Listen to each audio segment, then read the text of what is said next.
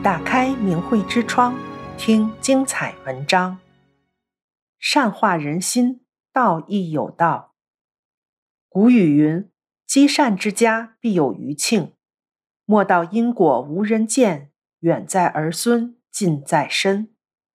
古人注重操守，做事讲究天理良心，以仁爱恭敬之心善待他人，乐于助人而不求回报。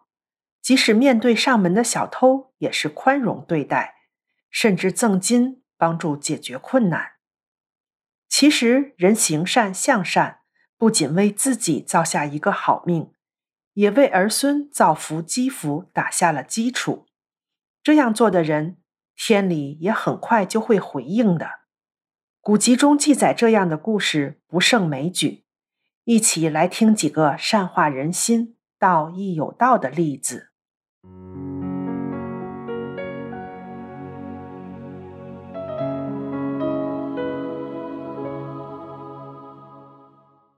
先听一则北宋的于令仪接济小偷，让盗贼成为良民的故事。北宋曹州人于令仪本是乡井市民，为人忠厚，从不冒犯他人。晚年时家境颇为富裕。一天晚上，有盗贼进入他家行窃，于令仪的儿子们抓住了小偷，原来是邻居的儿子。令仪对他说。你平时没做过什么坏事，何苦做小偷呢？那人回答说：“是穷困所迫。”于令仪问他需要什么，小偷回答说：“有一万钱就足以买食物及衣服了。”令仪按照他要求的数目给了他。小偷刚一走，令仪又叫他回来。盗贼很害怕。于令仪对他说：“你十分贫穷。”背着一万钱回去，恐怕巡逻的人会盘问你。于是将小偷留到天亮，才打发他走。盗贼十分惭愧，后来终于成为良民。于令仪通过自己的言行来教诲周围的人，并用宽厚的心去感化了盗贼。邻居乡里都称赞他是善人。上天厚待好人，于令仪的儿子及侄子于节孝等。陆续考中进士，于家成为曹州南面一带的名门望族。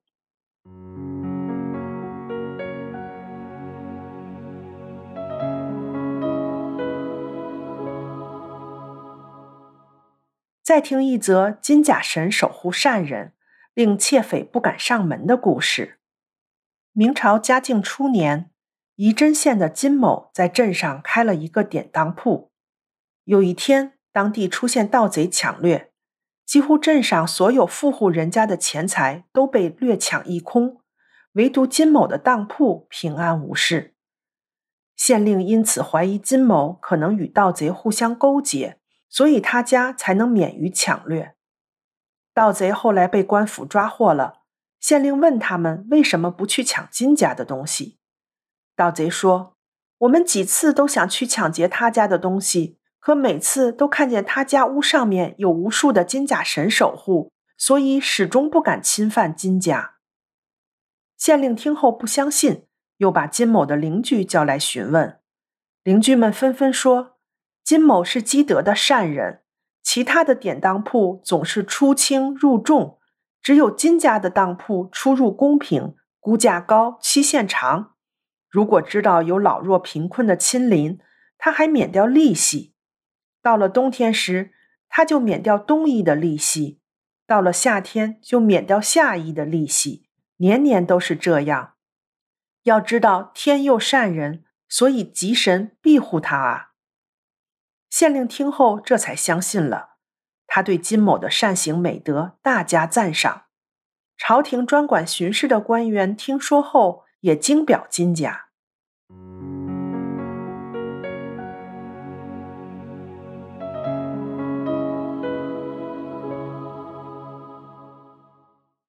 第三个故事讲的是一位老者善待树上君子，让邻居痛改前非。清朝时，某地有个德高望重的老者，他富而好德。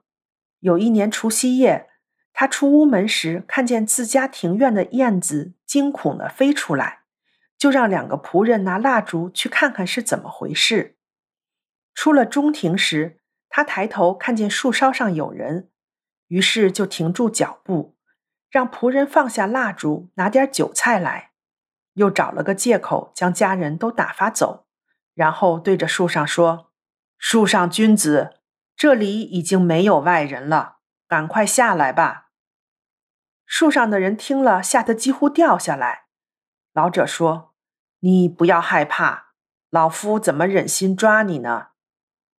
这人下来后，跪在地上叩头称死罪。老者一看，这人原来是邻居，于是请他过来边吃边聊，随即问他都需要些什么。邻居哭着说：“我家有老母，遇到年荒，已经过不去年了。”想到老人家向来很富有，所以做了这种卑劣的事。今天老人家不追究我的罪，我哪敢有其他的奢望呢？说着又痛哭起来。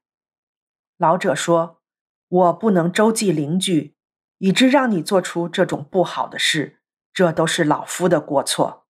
现在你吃饱饭，我再给你三十两银子。过年之后，你可以做点小买卖。”这样就可以度日了，不要再做这种事了。换了别人不会饶恕你的，而且这是陷你母亲于不义。一旦成为盗贼，就永远不能洗清了。邻居吃饱饭后，老者给了他银子，又用布包裹了些食物给他，把他送到墙下，对他说：“这些回去给你母亲吧，你仍旧从这里出去。”不要让我的家人知道，我也永远不会对别人说的。邻居回去后改邪归正，在老母去世后，他出家为僧，一心苦修，成了西湖灵隐寺的方丈。老者去世后，这个邻居千里赶回来赴丧，并亲自把当年这件事告诉了大家。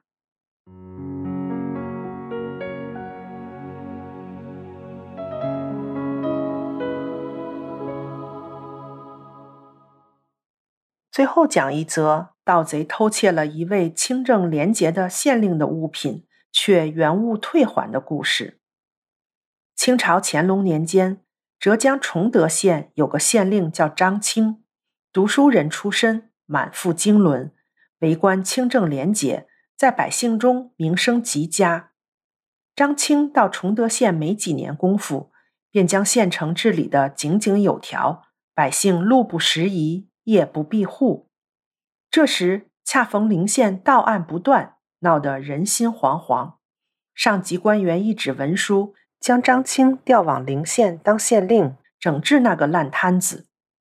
张清只身前往临县，烧起了新官上任的三把火。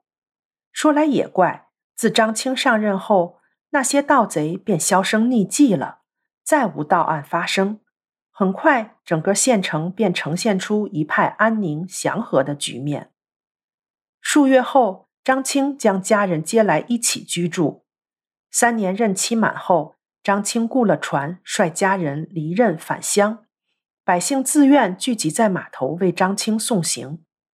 张清辞别众人，忽然眼前人影一闪，张清架在鼻梁上的那副近视眼镜竟然不翼而飞。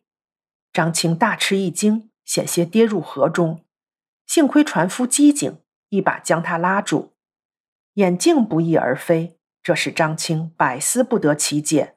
说被盗吧，这眼镜又不值几个钱，盗它干啥？说丢了吧，怎么会没有丝毫感觉？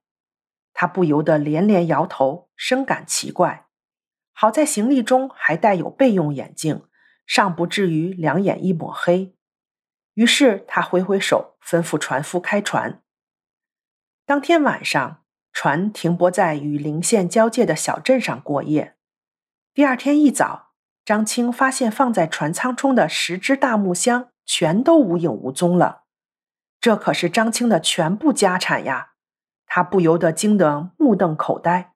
好大胆的窃贼！我人尚未出县境，窃贼便立马出现了，还偷到我的头上。真是可恶！如此看来，昨天那副眼镜肯定也是被偷走的。怎么办？张青考虑半晌，那些窃贼得手后，肯定已远走高飞，上哪儿去找他们呀？唉，自认晦气算了。想到这里，他长叹一口气，吩咐船家开船。船行三天，终于平安抵达张青的家乡。只见码头上整整齐齐摆放着十只大木箱，看上去十分熟悉，果然是自己的箱子。箱子上还放着一封信，押信之物正是那不翼而飞的眼镜。张青又惊又喜，当即拆开信，只见信上写道。张大人，我们是一伙盗贼。你在任时，我们仰慕你清正廉洁的名声，从未在你管辖的县境内行窃。但是你离任时，竟带走十只沉重的大木箱，不由得使我们对你这位清官表示怀疑。于是，我们先切眼镜，再到木箱，给你点颜色看看。可翻遍所有木箱，你的财产除了书还是书。所有尚不足三十两纹银。人们常说“一任清知府，十万雪花银”，可你当了多年的县令，仍然一贫如洗。看来你的确是个清官，老百姓没有看错你。我们先前多有冒犯，实在抱歉，特将窃走之物完璧归赵，还望大人海涵。原来如此，张青感叹万千。不由得自言自语地说：“嘿，真是道义有道呀！古人道德标准很高，信天信神，善恶标准的普世价值自在人心。坏人做坏事，还是有个尺度、良心问题。面对大善人或清官，盗贼亦有良知，不敢侵犯。”订阅明慧之窗。为心灵充实光明与智慧。